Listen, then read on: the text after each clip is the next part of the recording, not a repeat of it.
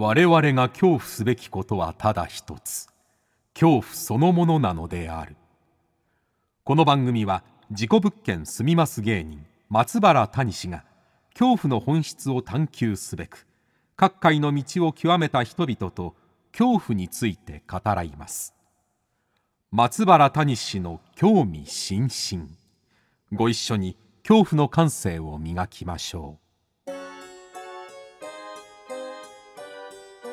こんばんは松原谷です。今夜の対談相手は土壌学者の藤井和道さんです。先週に引き続きましてね藤井さんにお越しいただいたんですけれども、まあ、藤井さんの著書のえー、大地の5億年せめぎ合う土と生き物たち、えー、それとですねもう一つ土地球最後の謎、まあ、こちらの2つの本からですね、まあ、いろんなお話を伺ったんですけれども、まあ、まあそれ以外にもいろんなもう土にまつわる話地球にまつわる話人間にまつわる話生き物にまつわる話もたくさん聞かせていただきました。はい、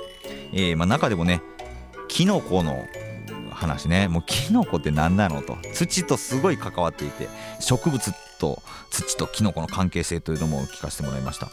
あと、まあ、土の怖さですよね。土の何が怖いのか、えー、藤井さんにとっての土の怖さ、えー、こういう話からですね、まあ、世界中飛び回った話。それからですね、えー、土で世界を救うことができるかという、えーまあ、そういったあの未来への話もたくさん聞かせてもらいました、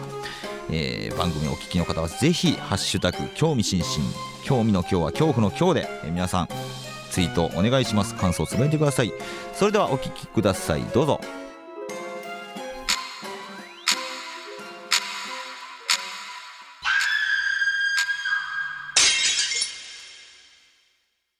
さあ先週に引き続きまして土壌学者の藤井和道さんにお越しいただいております。よろしくお願いします。よろしくお願いします。はい、えー、先週はですね、まあ、土とは何ぞやという話から、あの僕が、えー、回収したもともと人間だったんじゃないかという土の解析というか解説もしていただきましたけれども、えー、今週はですね、まあ、いろいろ聞きたいと思うんですけどまずですねこの、まあ、土ね、先週もの宮崎駿さんに影響されたとかいろいろ聞かせてもらったんですけれどもこ土に関するなんていうのかな怖い話とかってあったりしますかね？土に関する怖い話。はい不思議な体験というかとかでもいいんですけれども。不思議な体験か。あ一つは私、はい、あよくたまにねあのテレビ出てる人でも土食べたとかいうのが、土食べるってどういうことなんだろう。そうね。そういうのがあって。だ、まあ、基本的にはそのでで土食べちゃ、食べたって人がいるんですけど、これ大丈夫ですかってよくマスコミから私のところに、まあ大丈夫ですって言ってくださいって言われるんですけど、やっぱりよくないんですよね。いや、よくないんだ、土食べるのは。やっぱ、やっぱり寄生虫とかいますし、あと、毒キノコってあるじゃないですか。毒キノコの菌糸って土の中に走ってると思うと、やっぱり怖いもんだということは、やっぱ思っててほしいというのがあります。これもうキノコの話出ちゃったんで聞きたいんですけども、はい、あのー、まあ、あの、第一の5億年というね、本がこれ初めて一冊目の本になるんですかね「はい、せめぎ合う土と生き物」まあ、この本もすごい面白くて土というこのテーマのもとどんどん主人公があの変わっていくというか登場人物が変わっていくというかでその中であのキノコが出てくるんですけどもそうなんです。キノコもなんぞやっていう話で。で 確かにね。キノコも何なんでしょうね。あのキノコの形している部分ってあれあれがキノコっていうわけじゃないんですよね、あれ。あれもキノコなんで、あれもあれはこう繁殖するために出てきた部分で、はい、でも、ほとんどの大部分は土の中で菌糸がわーって生えてて。菌糸っていうのが前回、うん、あの大さじスプーン1杯に、はい、バクテリアは、えー、100億個いて、1万種類いるっていう話をしましたけど、はい、さらにそんな同じだけの土の量の中に、菌糸がね、大体数キロメートルとかが張り巡らされてるらしい数キロ？えちょ おかしいでしょ？ちょっと待って、もう菌糸がもう怖すぎるというか、どどういう 張り巡らされてるんですか、ね、はい、根っこって大体1ミリぐらいとか2ミリとか、1ミリぐらいの太さなんですけど、菌糸って1マイクロミリとかなので、えー、そんなちっむっちゃ細かいんですよ。え、この、え、それが土の中にわーって張り巡らされ菌糸は、その、ななんですか、まあ、まず、まず、キノコ自体が、あのー、僕もさ、はいはい、ね、さこの本書いた時に、あのー、分かったんですけど、菌なんですよね。そうなんです。菌で、その、まあ、一応植物性の菌っていうことになるんですかね？えっと、分類としては、まあ、例えば、バクテリアとかは、はい、一つの細胞なんですよね、はい、それに対してキノコっていうのは多細胞生物だから、動物とか人間人間みたいなものに、植物にも近いけど、動物とか、むしろ動物に近いって最近言われてるんですね。怖い。そう全然違う。微生物って言って一つにはしますけど、はい、どっちかというと動物に近いとか言われていて、もう、その時点で多分おかしい、イメージがおかしくなってくる、ね、あじゃあ、そのキノコの菌糸って、まあ、菌の糸って書きますよね。あれが、その根っこ、植物でいうとこ根っこみたいなことと思ってたら、はいはいはい。そ、そういうわけでもないってことですか？むしろ、そうですね、あれがあれがこう全体にしてこうじゃなくてこうにして全体とか まあでもあれが全本体なんですね。あれが本体なんですね。で、でも、あれも、なんていうの、完璧に全部同じ、えっと、一種類じゃないんですよ。なんかこう、一つ、ちょっとずつ遺伝子が違ってたりとかするんで、や、その菌糸で一つ繋がってるんだけど、繋がってるんだけど、うん、なでも、ちょっとずつ遺伝子は違ったりするあので、すごい複雑な生き物なんですよ、あれは。えー、なんか怖い話ばっかりしてますけど、でも、あの私たちが今、日頃食べてるしいたけ、しいたけ、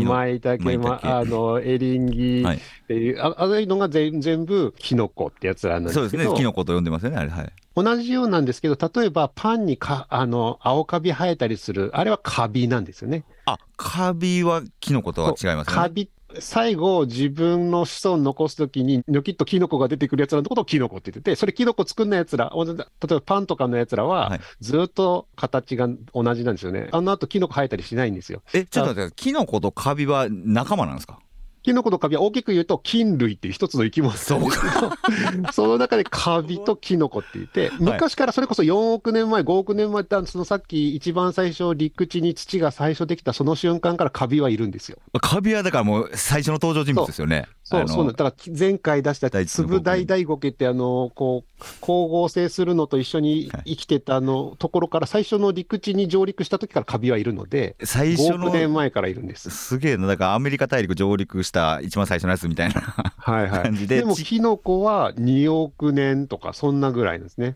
ああ、ちょっと、えー、だから3億年遅れて、はい、はいはい、上陸するってことですか？で、ようやくやってくる。その前まで恐ろしいことに、落ち葉が落ちても、ちゃんと分解できなかった。え、キノコって、その、葉っぱが生える植物よりも遅いんですか？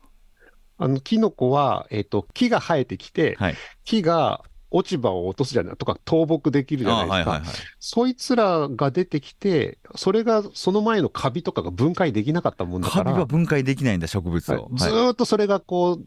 溜まり続けて、はい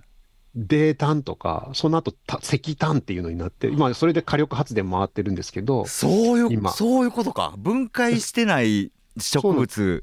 が石炭。そうなんです。今私たちだったらそこ落ち葉落ちても絶対微生物分解してくれるだろうと思ってますけど、はい、それが当たり前じゃなくてずっと溜まっていく時代っていうのがあったらしく、それが、えっと、ちょうど木が進化してするのは3億年前とかにあるんですよ。あ、じゃあ1億年の間か。で、その後、えっと、2.5億年ぐらいの時に、キノコが、だからその5000万年ぐらい。5000万年ぐらいの時に石炭が溜まるずっと石、あの、落ち葉が分解しなくて石炭溜まり続けた時期があって、まあ、そのおかげ、それがある種ラッキーだったから、私たち石炭っていうのを使い放題、ね、エネルギーその時代に。はいはいはい。だから有限なんだ、石炭って。そうなんです。とまあ、もちろんその後にもちょいちょい溜まるんですけど、一番溜まったのはその時代だって言われてて、あと質もいいんですよね、それが。はあ。うん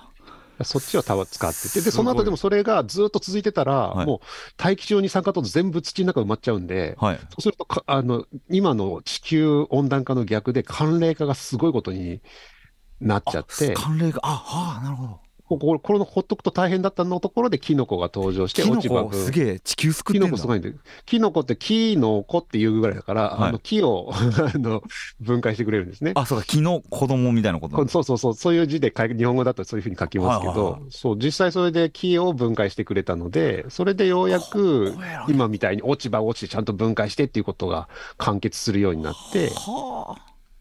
っていうことがあるので、キノコ偉いんですよね。キノコ偉いな。しかもそれは、こう、私たちが毎日スーパーで100円で買うようなキノコたちがそれしてくれて、うん、で、い唯一ちょっとだけ裏切ったキノコがいて、裏切ったキノコですか？その中でちょっとだけこう松から甘い汁もらって、えっ、ー、と、もう落ち葉を分解することをやめる生き生き方を選んだキノコの中から生まれたのが松茸みたいな感じな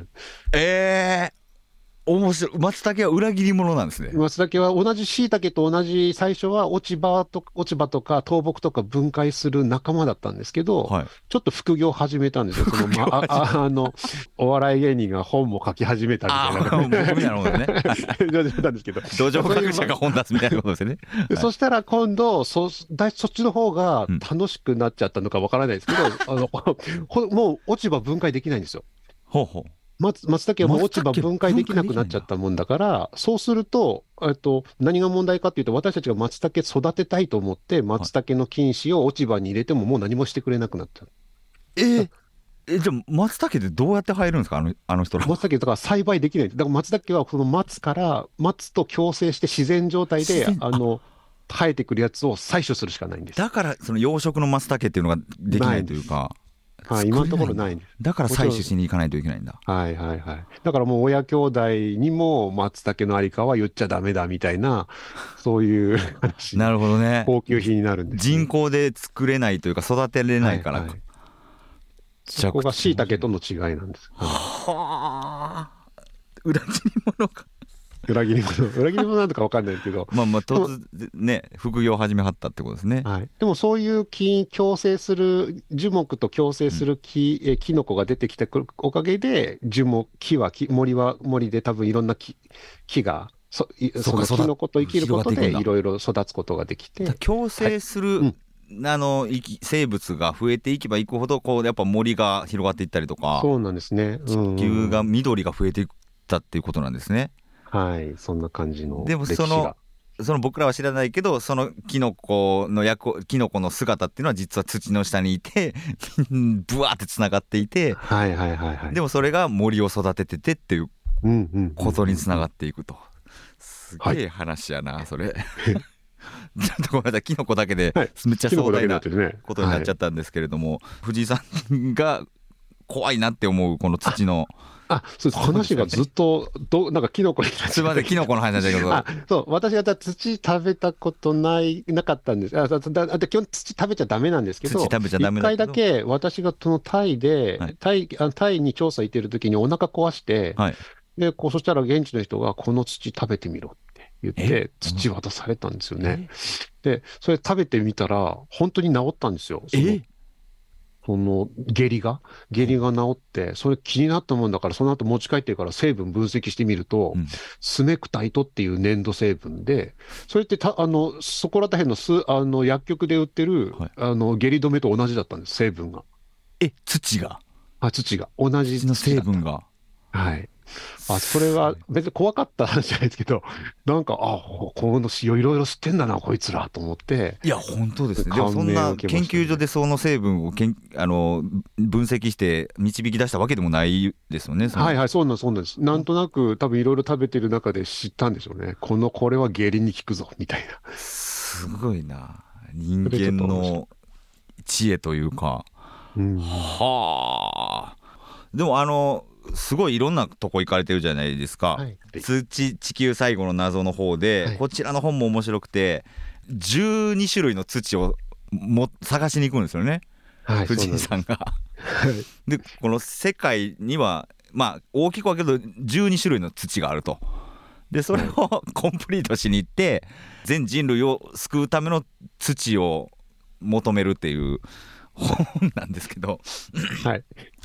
このいろんな全世界飛び回った時になんか怖かった体験とかありますか？こう、ああ、怖かった体験？やっぱりですね、うん、その土ってやっぱり誰かの土地だから、勝手に掘ると怒られるっていう当たり前。えだもちろん大体ですね、えっと、許可、全部、日本だと絶対誰か本当に許可書を5種類ぐらい書かないと土って掘れないんですよ。はい、いろんなか、あの、はい、県だとか、はい、いろんな官庁に出さなきゃいけないんですけど、うん、外国だと割に、特に私有地だと、あんまりそんなルールがなかったりして、はいはい、えっと、おそこの農家の人に OK もらえばいいんですけど、うん、あの、おお母さんに OK もらったのに、お父さんに OK もらう手前で穴掘ってて、はい、お父さんそれ知らずに、お前ら何しとんじゃ俺の畑が勝手に穴掘っとんだって怒ってきて、なんかお、あの、なんかこう、クワかなんか持ってですね、結構本当に怒られてきた時は、怖か、あの、やっぱりちゃんとこう、お母さんだけじゃなくてお父さんにもちゃんと説明してから土掘らなきゃ大変なことになるっていうのは、あのそういう怖い話聞きたかったわけじゃないかもしれないけど。いやいや、でも、それってやっぱり人間の怖さというか。ね、リアルですね、やっぱり。リアルですね。うんいや、お母さんには説明したとか言っても、なかなかこう、お前なんで説明したあ、それを OK したんだみたいな話。いや、いや確かに、だから研究するっていうだけでも結構大変なんですね。その理解をしてもらわないといけないっていうのが。そうですね。やっぱでも私、その世界中の土を、やっぱなんかこう、考えてみたら、別にもう最近だったらこう、写真なり動画なりいろいろあるわけだから、自分で掘りに行かなくてもいいじゃんっていうのが言われることがあるし、で、実際、その、の、僕の知り合いのすごい業績ばっかり、業績がすごく出してる中国の知り合いの研究者とか、もう土は掘らないです。もう土はもう全部、あの、あの部下たちに掘りに行かせて、で、部下たちに分析させて、データだけもらって論文だけ書くみたいな、そういう分業が成立してるんですけど、はい、僕はやっぱりそれ楽しくない気がするっていうのが思っていて。ああ、やっぱ自分で楽しいかどうかですね。うん、はいはい、そうなんで、やっぱ自分で行ってみてみないと、本当にそこが、例えば永久凍土だったら、あ掘ってみたら、あ、本当に凍ってるんだ、土ってっていうのをちゃんと見たいし、はい、そこ、掘ったとこだけじゃなくても、360度土凍ってるんだっていうのを確認したいし、で、実際そこ行ってみるとですね、そこにポツンと一軒だけ、うん、えっ、ー、と、スーパーがあって、そこ入ってみると、あの、白菜がね、どっか中国かどっかから届いた白菜がですね、うん、そのカナダの本当にあの北極の近くなんですけど、はい、そこに一軒だけあるスーパーのしおれた白菜が1800円するんですよ。え、高っオレンジ1個が500円するんですよ。えー、高い。そうか。だから当たり前だけど、さっき360度何も全部土が凍ってるっていうことは、農業ができないって、なんか教科書ではなんか言われたら、はあ、そうですかって思いますけど、はいはい、それが、あ、白菜1800円になるんだとか、うんおオレンジ500円で、それ売ってんだから買ったのに、あの、レジの、レジの人に、うん、あんたバカだねの、こんな500円のオレンジなんか買うなんて言って、叱られたりとか、そういうことをすることになるんだなっていうのを、ま、経験できるから、うん、行かないと分からないですよね。行かないと分かる。それ、そのこととこのことは、あの土が凍ってることはね、つながらないんですよ。あだから行ってみて初めて、なるほどああ、そうか、1800円の白菜を買わなきゃいけなくなるってことなんだ。土を耕せないってことはっていうのを思い知りましたね。いや、この本を読ませてもらって、な日本ってまあ、すごいいろんなところで作物育てれるじゃないですか。でそれって日本の土がこうだからっていうのがあるっていうのもねここで知ったんですけれども世界にはやっぱ作物が育ちにくい土の種類の土地もいっぱいあってこのこれってすごいなんか複雑というか生きていく上で大変ですよね。はい、あこれもちょっとだけもしかしたら怖いかもしれない。僕がインドネシアによく調査に行ってるんですけど、うんうん、そのインドネシアだと、まず熱帯雨林なんですよね。僕、熱帯雨林見れ,、見れると思っていくと、みんな熱帯雨林切り開いてて、うん、そそこ全部焼き畑して畑にするんですけど、はい、昔は焼き畑って1年やったらまた森に戻してたでも、それをもう何年も連続してね、畑するように変わっちゃってて、はい、でもそうすると、日本みたいに黒い土が何十センチもあるわけじゃなくて、はい、インドネシア3センチしかないもんだから、3年するともう何にもなくなっちゃうんですよ。でもう、もう粘土しか、下の粘土しかなくなって、腐葉土がなゼロで粘土しかなくなると、もうそこを耕しても何も育たないもんだから、また隣の熱帯雨林切り開くんですよ。で全部なくなって、全部荒れ地になると、その次1メートル土掘って、はい、下に埋まってる石炭掘り出すんですよ。あ石炭で小銭になる、それ日本とかにやがて石炭売ればいい、小銭になるから、インドネシアって石炭の一番世界最大の輸出輸出地になってるんですけど、掘り出すとですね、その石炭の中にちょっとだけ昔の硫黄が入ってるんですよ。硫黄はいはい。硫黄が入って、硫黄硫黄ってあの土の中にいたらよかったのに、うん、表に出てくると硫酸化して硫酸になるんですよ。あ怖い。そうなんですね。そのさっき粘土ばっかりのところに、その硫酸が出てくると、本当にそれが溶けると、あの、粘土水通さないもんだから、湖ができて、硫酸の湖ができるんですよ。ほとんど、あの、ナウシカのなんかこう、が、あ、オウムを引き止めて足をシュワーってやった時の硫酸の海と同じような、もう pH がね、1とか2とかそういう過激な、あの、コカ・コーラよりもっと酸性な水が、になってて。え、この pH っていうのは酸酸性すごい酸性な水になってて、はいはい、酸性を表す数字ですね、これは。はい、はい、例えばキレートレモンだったら3ぐらいとかですね。めっちゃ酸っぱいですね、キレートレモンね。あれ3なんですね。コカ・コーラもっとね、二酸化炭素いっぱい入ってるんで、2ぐらいで、ね、まあ、それでも、まあ、それは酸っぱくて美味しいっていう感じになるんですけど、はいはいはい、それとは違ってて、もう、1とかになってくると、もう本当にこう痛いぐらいになってくると思うんですね。数字が低いほど強いそうそうそう、酸性で、低い、低いのは一旦3と2なんて同じじゃんと思うけど、それ pH でやったら10倍変わるんですよ。その、さあの3の濃度でいく。コーラで2から1になるともっと10倍変わって、もう本当に、あの、今度痛くなってくるレベルになってきて、美味しいとかじゃなくなってくる。酸っぱいとか、酸っぱいとか言えるレンジからもう痛いになってきて、はいでもそんなところでですね、子供たちはそこでこう泳いでたりと、何にもそれが酸性だとか知らないもんだから、楽しく、あ、湖ができたラッキーみたいな感じで泳いでたりとかしてですね、あんま体に良くないなと思ったのと、あと、もう一つショックだったのが、稲を育てるんですよ、その現地の人たちがね。はい、で、同じ、僕も、あの、に日本みたいに稲育つかなと思って育ててみると、うん、ちゃんと大きくね、緑がよくわさわさ育つんですけど、はい、最後、収穫の時あの稲穂を取ってみると、うん、全部空っぽなんです。え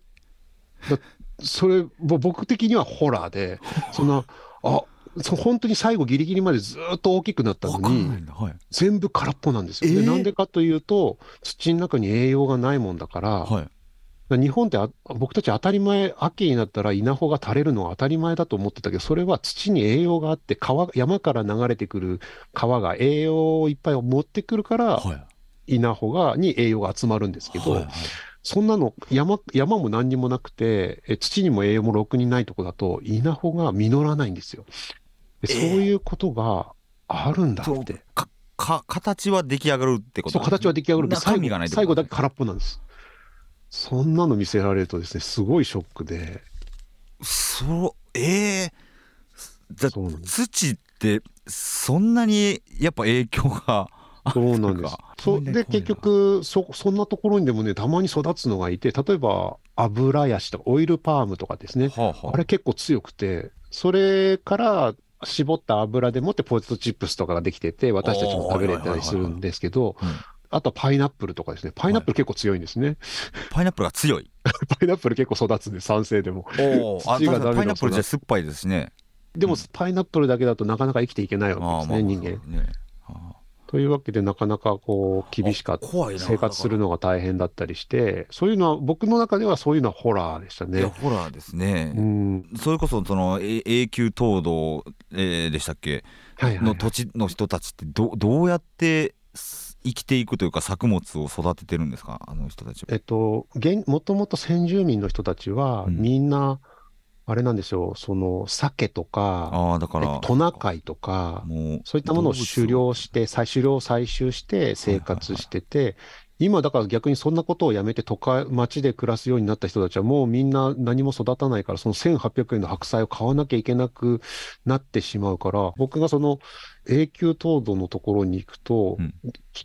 地球の北が、あの、端っこってあんまり衛星がちゃんとなくて、はい、そうするとですね、GPS がちゃんと働かないんですよ。精度が悪くなっちゃって。スマホも使えないってことか。はい、そうで、突然僕、その、調査しようと思ったら突然もう海の北極海の海の中にいることになってしまって、道が分からなくなったことがあったときに、その現地の人に一回助けてもらったことがあったんです。でそしてその人、彼のお家に連れてってもらったらね、本当に、えっ、と、なんだろう、インスタントラーメン？はあ、結構基本的に毎日インスタントラーメンだなって言いながら。ええ。ー、そうしかもそれでインス、あの、えっと、白夜って言って、はい、なあの冬とかは一日中暗かったりするので、うん、あ逆だ、あ白夜は明るいとこですね。明るいと、はい、逆に冬はずっと暗いんで、はあはあ、えっと、そうするとやっぱりね、YouTube 漬けになっちゃうんですよ。わだから本当に。都会で本当そうなんでお酒アルコール中毒になって薬中毒とかがあったりとかしてすごいそういうのが問題化なしているような場所で、はあ、すごいだから彼の持ってる日本の情報っていうのも偏ってて、うんうん、でもすごかったの僕彼のおばあちゃんが、はい、あの俺実は日本人をあん昔世話したことがあるおばあちゃんでその日本人誰？って聞いたら上村直美って言われて、すげえ。すごいそれもびっくりしたんですよ。すごいな。上村直美さん？そう上村直美さんが北極にアタックする前にえっ、ー、と、一回、北極の村で、えー、西か近いカナダの村で、そこでどうやって暮ら長あの暮らして生き方をですね、はあ、教わった、その教えたのが、僕を助けてくれた人のおばあちゃんなんすか、その話。ね、彼はだから、その上村直美とテレビでなんかよく出てくる、怪しい日本人のチャンバラものの、はあ人とか、あるいは昔の軍 軍事もののなんかテレビとか、はい、でそこで東条英機っていうのを知って知ってると。東条英機を知ってる。はい、上村直美と東条英機と、お前がさ俺の知ってる日本人3人目だって。ずいぶんすごい人たちと。すごいな。すごい名前名前と肩を並べてしまった。藤井和道が 3人目、はい、そう、ただ迷子になっただけだったのにっていう。でそれぐらい日本人が行くこともない場所というか。はい、でもそこだからやっぱり永久凍土で農業ができない、うん、そうするとやっぱり食べ物がそういうふうに支給されてくるもの、はい。はい、あの自分もともとの多分鮭とかトナカイを多分食べてたならば、多分伝統的な暮らしでたら、それなりに豊かな生活だったはずなんですけど、はい、一回それを放棄しちゃうと、うん。結構あの生活って大変なんだなっていうのを思いましたね。食べ物の確保って本当もう死活問題。もそりゃそうなんでしょうけど、はい。うん、でもリアルに現実にそういう土地があるっていうことですよね。そうです。はい、この地球最後の謎の方では言ったら100億人21世紀以内に100億人の人口が、なを、えー、なった時にこう全人口を救える地球全人類を救える土地が、うんあの探し求めて結局その藤井さん的にはどういうなんていうんですかね、あの結論じゃないですけれども。はい、わかります。私は世界中の人たちが、ま、あの飢えることなく食料を提供するっていうのが一番いい土の大事な仕事だと思ってるので、はいはい、で考えてみるとですね、私たち1年間に300キロ米とか麦とか食べてて、うんはいで、1ヘクター、100メートルかける100メートルの1ヘクタールで、世界平均3トン取れるんですよ。だから、100メートルかける100メートルの畑が1枚あれば10人食っていけるっていう計算で。で、今、世界中には15億ヘクタール土地が、畑があるらしいね。はい。15、15、6、15か16億ぐらいある。うんうん、それ割り算すると150億に暮らせるはずなんですよ。割り算、単純計算。単純計算すると、はい。でも結局、さっきインドネシアと日本の例みたいなことを言ったみたいに、日本だと北海道から沖縄まで毎年、秋には5トンお米が1ヘクタールで取れ、100×100 メートルで5トン取れるけど、えっ、ー、と、インドネシアみたいに最後稲穂が空っぽだったりするところもあれば、アフリカみたいに1トン取れないところもある。そういう村があるんですよね。その平均的にみんな3トン食えたら、取れたら、本当は150億暮らせるはずなのに、そんなに甘いことはないっていうことで、うん、結局土が違うから、気候が違うから、そんなに人間は暮らせない。うん、でその何人暮らせるかっていうのは、いまだに誰、正解は誰も知らないわけですね。今80億でも1億あ1割の8億人が飢餓で苦しんでいて、で、えっと、もうそれこそホラーじゃないですけど、ヨーロッパのなんかエリート層の人たちは、いや、もう20億人ぐらいが一番いいと思うとか言ってたり、怖いこと言う人たちいるわけです。怖いなその時に誰が20億に入ってるの？って聞きたくなる。そうそういう意味では私、やっぱり今80億で100億ぐらいまでは行くと。うん、で、確かに150億、300億って、マックスね、私たちの計算だと300億まであり得ると思ってるんですけど。私たち1年間300キロ食べる計算でいきましたけど、はい、江戸時代150なんですよ。ああ、そっか。だから150って言ってたのは、もしかしたら300までいけるっていう計算。でも300はさす今80ですらこんなにひいひい地球が言ってんだから、でも100ぐらいまでなんとかすることは考えなきゃいけなくて、はいはい、まあ100、若そのもうちょっといくかもしれない。でもとりあえず、あの、そういうことをできるように考えよう。例えば、今、戦争にやってるウクライナっていうのは、昔からナチスドイツに狙われ、今だとロシアに狙われ、やっぱり肥沃な土地っていつでも人間必要なんですよ。すね、狙われるんですね、はい。そういうところを奪い合うんじゃなくて、でもそこっていうのは確かに小麦育てたら天下一品なんですけど、うんお米が育つわけじゃないんですね。お米作らせたらやっぱ日本の方がいいんですよね。そういうふうに、それぞれ得意なもんがあるんで、はいはい、それぞれ得意なもん作って、まあ、仲良くあの共有していくっていうことができればですね、本当は100億ぐらい大したことないはずなんですけど。うん、あそれができない。それができないですね。人間はそれができない。人間それできないですね。で、あの、まあ、でもやっぱりと土って食料ってずっと大事な、うんうん、これからもずっと大事なものだらしいから、はい、えっと、あの、天才、天才と言われるビル・ゲイツさんがですね、はい、えっと、今アメリカで一番土地を買い占めてるっていうのがよく、あの、あいつは一体何を考えてるんだって、それもある種のホラーに似てるんですけど、ね。はい、でも、あの、はい、あと土っていうのがね、土とか食料っていうか土っていうのが、その、安定しあのこれから未来にわたって、えーと、うん、安定した投資先であるっていう認識があるっていうのは間違いなくて、はいはいはい、そうそうそう、結構やっぱ土っていうのはね、いつまでもホラーの対象である。ホラーの対象、まあね、奪い合い、うん、そうです、そうです。その有限であるところもまたそうですし。そうなんです、そうなんです。いい土っていうのがどこにでもあるわけじゃないっていう、そのウクライナ、北米、え南南米のパンパとかそういうところにか、極在してるんで、はいはいはい、インド、中国。そういうとこまたそういう人口が増えちゃうところが多いんですよね。はあはあ、結構ショックだったのは、うん、インドネシアで調査している場所で、その2つ島がジャワー島って、まあ、ジャワカレーのジャワー島とボルネオ島っていうオラン2つ島がある。片方は日本と同じで火山灰がいっぱい降ってくる島なんですね。はいはい、で災害も多いんですけど、うん、そこは土がえっ、ー、と、新しい栄養分が補給される分だけ、うん、もう一つのボルネオとよりすごい肥沃で、はい、そうすると土はいい。そうすると、僕はそう、すごい豊かになると思ったんです、人々はね。そうですよね。土がいいもん土がいいということは。もう実際それは嘘じゃないんですけど、そこでたくさん食料が生み出されると人口がどんどん増える。そうすると、どんどんどんどん畑の面積、子供の数で割り算すると、むしろそっちの方が貧しくなるっていう。うわ難しいな、それ。そうそうそう。あの、全然僕が知ってる、なんて土の知識だけじゃ説明できないことが、実際には人間の中では起こるんだっていう。はあ。で今、だからインドネシアは今度、首都をジャカルタからかそのボルネオ島に移すんですよね。それもそのことと無限あ無関係じゃないんです。そそんな大きなとこまで。難しいな。増えてそうなんです。だからそのなんかバランスがちょうどいいのをどうやって保つかっていうことですよね、人口と土地の割合であったりとか。まあ、もちろんね、だから私ができることっていうのは、今使われてない、捨てられちゃった土地をどうやって使えるようにするかとか、まあ、そういう技術的なこと、まあ、そのすべてのことはできないので、うん、まあ、そういう、それで困ってる人がいたら、そこをなんとかするとかっていうことはしたいと思ってますけど。うわうわ、これは難しい問題やな、確かに。そうです。いやそうなんです。まあでもそんな地球を救うかもしれない研究をしている 藤井さんですけれども。いやいやいやそこまで大げさじゃない、まあ、最後ちょっと質問としてい。つも、あの毎回ゲストの方に聞いてるんですけれどもズバリこの藤井さんにとって一番怖いもの。はい。これは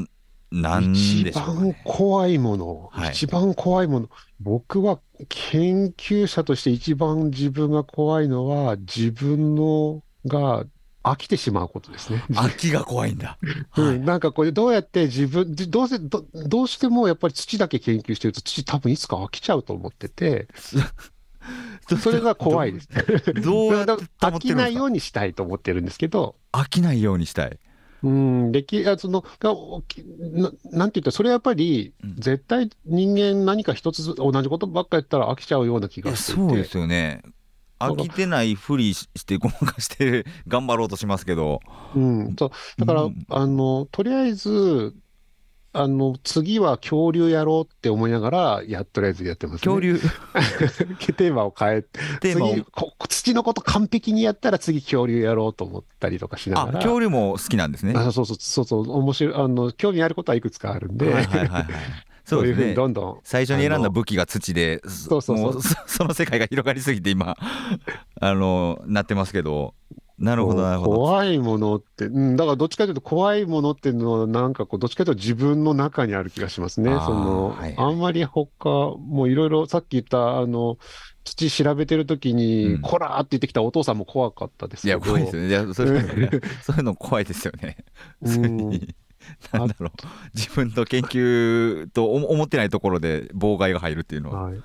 であとはですね、やっぱりその私、土の研究すると、あそう、あ言い忘れてましたね。なんかそう、すみません、変な。いや何を思い出したんですか？いやいやいや、なんかですね、私、土がいいとこあんま行かない、大体土問題になってるところばっか行くんですよね。はでそうするといつも植わってるのが、あウツボカズラとか生えてるんですえ、え、何その話？え、どういうこと？要するに土が栄養がないと、あのウツボカズラって虫とか食うんですよね。ああ、食虫植物。そう。はい、だから、あの虫、虫、だからそういうとこで土が悪いってことの証拠でもあるんですけど、うわー、ウツボカズラまたあるわーっていうので嫌な気持ちになります。その、怖いわーって。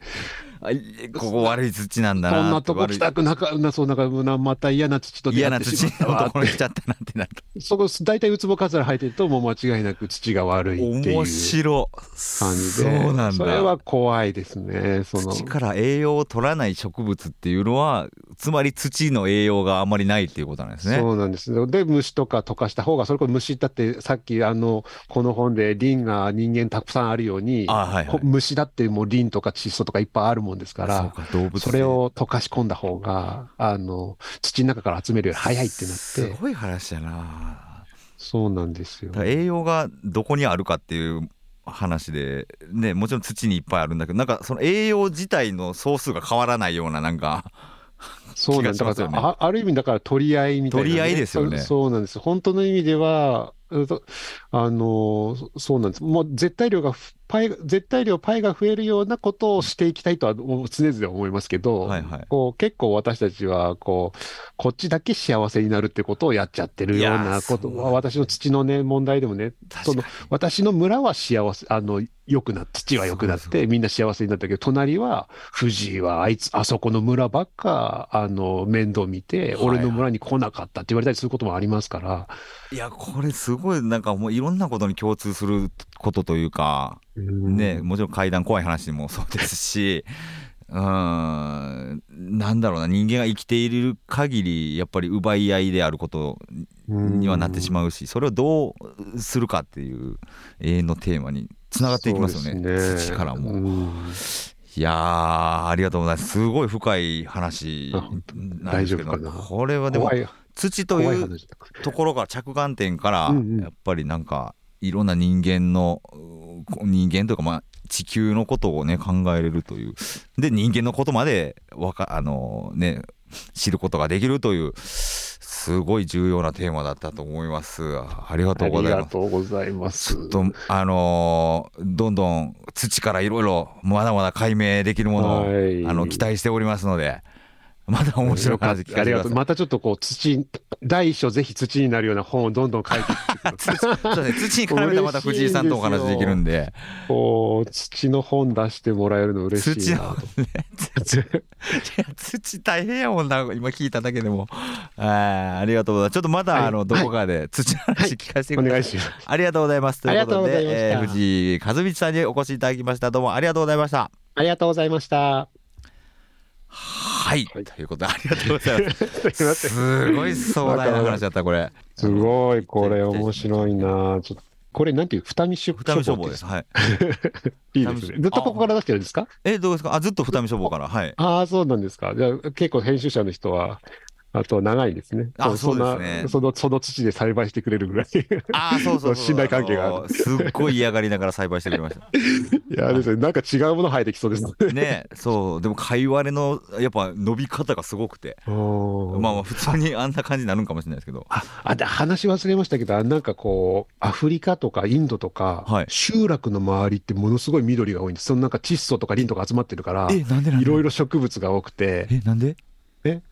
やっぱだから栄養が村人間ってやっぱ栄養の塊で、栄養を集めるからその村の外からいろんなものを集めて村の中に落とすから、はいはい、村の周りほど栄養がたっぷりで。村の周りが栄養たっぷりなそうか村からほとんどサバンナじゃないけどあれですもんね。そうそうそうその中でも村ほど村の真ん中ほど緑緑してて。面白いそうそうそう。でそういうところに生えてくる雑草ってちょっとずつ違って変わってくるらしいんですよ。雑草が変わってくる？雑例えばあの私たちだったら、はい、えっ、ー、と猫じゃらしとか、はいはい、あのありますよね。ああいつらとかは、えっと、まあ、例えば、その中からそういう窒素とかリンとか栄養がいっぱいあると、はい。自然状態とは違う感じの変な奴らがよく生えるらしいんですね。その中から、アワっていうような品種っていうのが出てきたり、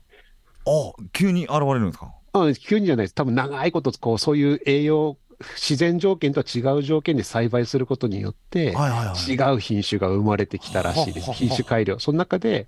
かこいつ変わってるな、こいつだから実が大きいなっていうのをちょっと選んできたりとかして、はで、今私たちが食べる主食の米とか麦とかみたいなのが、あだんだんとこう、発見されるようになって、そういうなんか栄養がたくさんあるところっていうのが、だ今その貝割れももしかしたら、こう、やがてですね、そういうちょっと突然変異が、むっそ、むっちゃうわーって生えるわ、こんなんないよと言ってるような、だから、突然変異の貝割れが現れて、それが品種改良されて我々の主食となる可そうそう能性がか貝割れがもっとすごい貝割れ発見みたいな。すごいな その話。へえ面白。できるかもしれない。そうか栄養がだから集まるところには栄養そうなんですよ。うん、そうそう変わったやつらが変わったやつらが生えてくると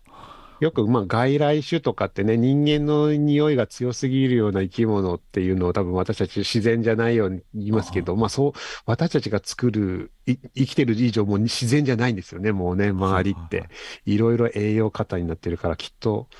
だからそこで生まれてくる。例えばですね、あの、土じゃないですけど、はいはい高田馬場でね、酔っ払った人がゲボ吐くじゃないですか。高田のパパで そうでそうしたらね、ドブ熱がフャーって片付けるらしいんですよ。おおそこにはなんか一つの生態系が成立してて、しかもそのドブネズミの歯は、もはやね、昔の自然条件の歯じゃないらしいで。もう柔らかいもの、そう、あの、酔っ払いが吐いたヘド、ヘドを食べるために、もうなんかこう柔らかいものを噛むことに慣れた歯になってるらしいです。硬いもの硬いなんか果実とかを割り割るように、ね、なってないらしいですよ。で、それを、じゃあ私たちは、もうなんて言うんだろう、それはさ、気持ち悪い変化と見るのか、はい。遺伝子がなんか汚染されたとか言うのか、いや違う、これは人間と、こう、ドブネズミとの美しき共生だっていう、酔っ払いのおっちゃんとの共生だって呼ぶかは、結構変わるじゃないですか。僕は後者の方なんですけど、すごい。そんなでも短期間で対進化というか対価というか変化があるんですね。進化でしょうね、進化なんですけど、うん、あの、いや、でもそれでも何十年とかかってたら、何十年、下手すると100年とか経って、まあ高田の馬場で酔っ払いの人が何年かかかってるか知らないですけど、確かに、そんなに長くないドブネズミの頃、はでも半世紀ぐらいあったら起こるのかな、ちょっとずつ。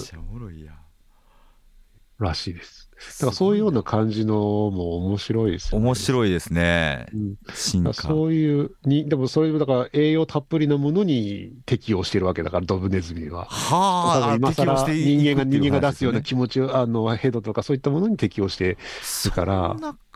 そういううん、違う違もうなんか生き生物になっ存てる。戦略というか、うんってこと話ですよねそれって、あのうん、だ稲稲と麦だって、まあ、言ってみたらもっと野生はもっと多分栄養ないもので、実もたくさんつけないはずなんだなので、はいはいはいそういう違いっていうのはあるかなと思いますじゃあね。面白いなそのここれってえ あのあ、ポッドキャストやったらそのまま。ポッドキャストだったらそのままこの話そ この話もめっちゃ面白いやん入れといてください、ねポッドキャスト面白いです。お邪魔します。ちょっとまだ今後もあお邪魔しました。ありがとうございました。ありがとうございましたはい、失礼します。失礼します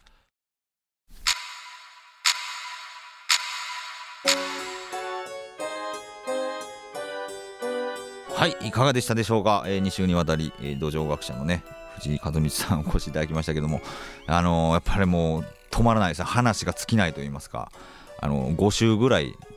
できそうな感じですけれども。まだまだ聞きたかったな、えーまたどこかでねお会いできればなと思います。さあ来週は一体どんなゲストが登場するのか、えー皆さんは恐怖の感性を磨いてお待ちください。ということで松原大使の興味津々今宵はここまでです。皆様どうかお元気でさようなら。出たウツボカズラ